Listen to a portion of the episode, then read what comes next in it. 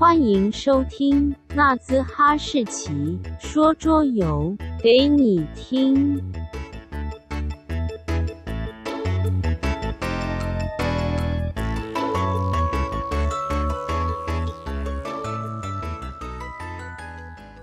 嗨嗨，大家好，欢迎大家回来第二集的说桌游节目。前两天和一个美国大妈聊天，她得知我是从台湾来的时候非常开心。她说她在网络上搜寻了关于武汉肺炎的资讯，发现台湾的防疫非常成功，是个很棒的国家。听到大妈这样赞美，心里真的非常开心。也希望台湾的大家可以继续平安健康的度过每一天。今天要介绍的桌游共有三款。分别是 RPG 类型的地城冒险游戏 Massive Darkness house tape 卡片游戏 Arcana Rising 以及躲猫猫游戏 Snacker Elite。准备好的话，我们就要正式开始今天的节目咯。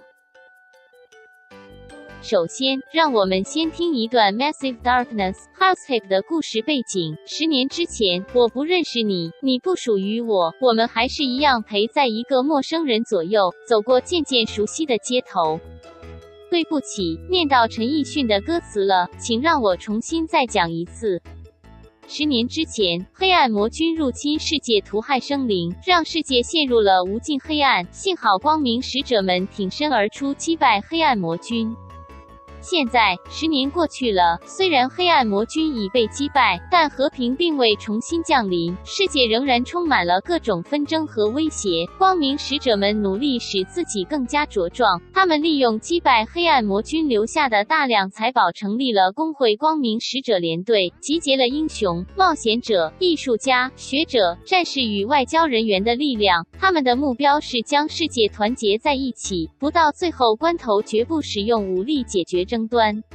有了财力、人力以及目标之后，光明使者联队决定将总部设置在 Crander 的王都。Crander 虽然是一个小国，但向来以正义与公平著称。它的王都又坐落在世界最繁忙的公路和水路交通枢纽，而被称为世界的十字路口，因此这里是最适合作为光明使者联队出世提升、一展抱负的舞台。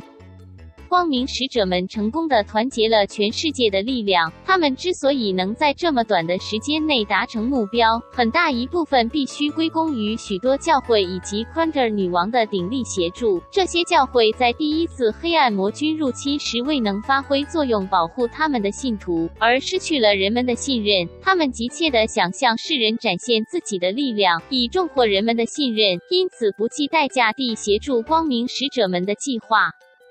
K r a n d e r 的议会则邀集了各个国家的首长或代表，使各国能有彼此了解与沟通的管道，并对需要帮助的国家伸出援手，避免被掠夺者、怪物或其他邪恶势力侵略。在众人的努力之下，世界重归于和平，国家之间没有因为领土或资源产生纠纷或战争，也没有强盗国家的军阀掀起事端，甚至怪物们也保持低调，不再兴风作浪。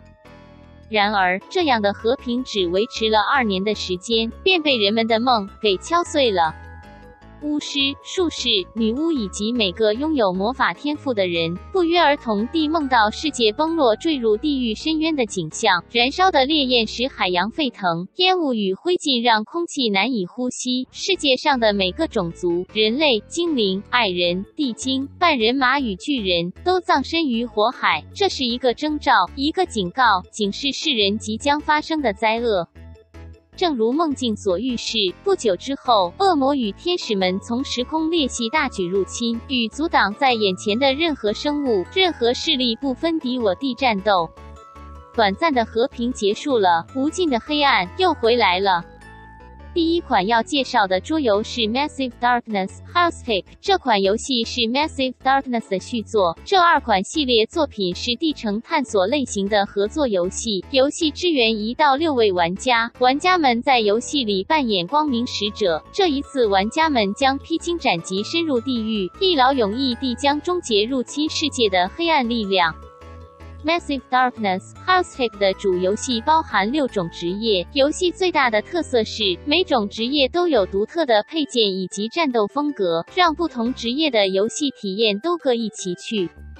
虽然游戏看起来很好玩，模型也非常漂亮，但我一直很犹豫，不知道是否要介绍这款桌游。其中一个理由是有许多玩家认为战斗难度太高，不过也有玩家表示他们觉得这款游戏很棒，不需要鸡蛋里挑骨头，所以有兴趣的读者还是先去试玩看看吧。整体上来说，设计团队相当重视玩家回馈的意见，也愿意依照玩家的意见调整细节。以游戏性来说，应该是一款值得期待的 RPG 巨作。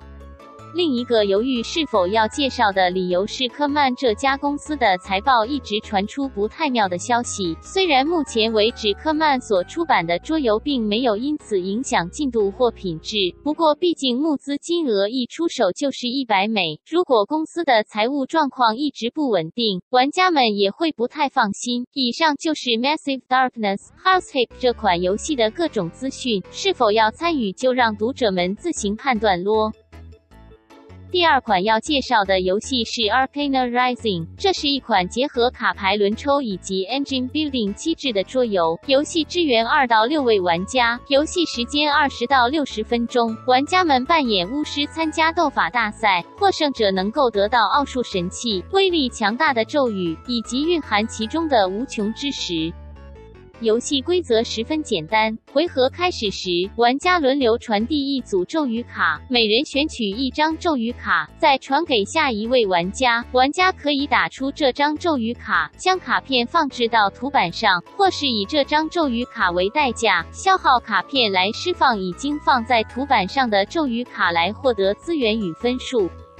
游戏中的魔法分成媚术、草药学、血魔法、药剂学、炼金以及工艺六个种类。每回合最多可以释放二种类型的咒语，而游戏会随机指定玩家当回合能够释放的咒语类型。三轮游戏之后，玩家计算分数决定胜利者。今天要介绍的最后一款游戏是 Sniper Elite，这是一款改编自电玩游戏的前行推理桌游，支援一到四位玩家游玩。游戏背景在一九四三年的二战期间，由一名玩家扮演盟军的狙击手，以前行或击杀敌人的方式想办法进入德军基地完成游戏目标，而三位其他玩家则指挥防守基地的德军部队，防御战略目标并猎杀狙击手。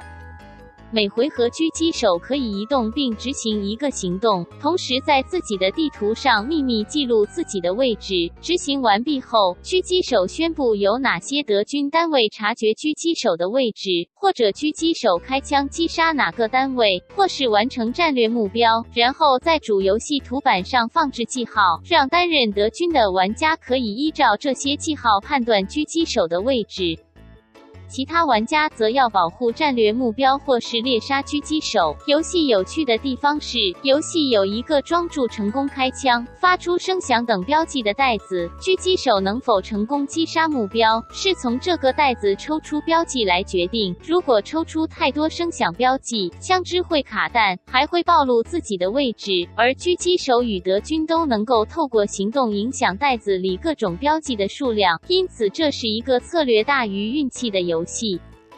Sniper Elite 让我想起了很久以前玩过的一款桌游 Nuns on the Run。Nuns on the Run 的规则是由两位玩家扮演修道院的院长，最多六位玩家扮演小修女。小修女们趁住夜晚熄灯之后溜出寝室，在修道院里寻找各种违禁品，偷偷带回房间。而院长则要将捣蛋的小修女们一个一个揪出来，是个十分有趣的躲猫猫游戏。Sniper Elite 也是类似的机制，只是玩法更加心机与刺激。担任狙击手的玩家除了隐匿躲藏之外，也可以主动击杀德军守卫，制造假警报等方式影响对手。狙击手与守卫之间高度互动的关系，让玩家们同时是狩猎的猎人，也是被猎杀的猎物。可惜官方没有提供试玩的机会。单从游戏规则与试玩影片来看，好像是款不错的游戏。但哪款游戏戏？看起来不好玩呢，笑。以上就是这一次纳兹哈士奇说桌游给你听的节目内容，希望大家喜欢今天的节目。有任何改进或建议，也非常欢迎留言告诉我。谢谢大家的收听，我们下次再见。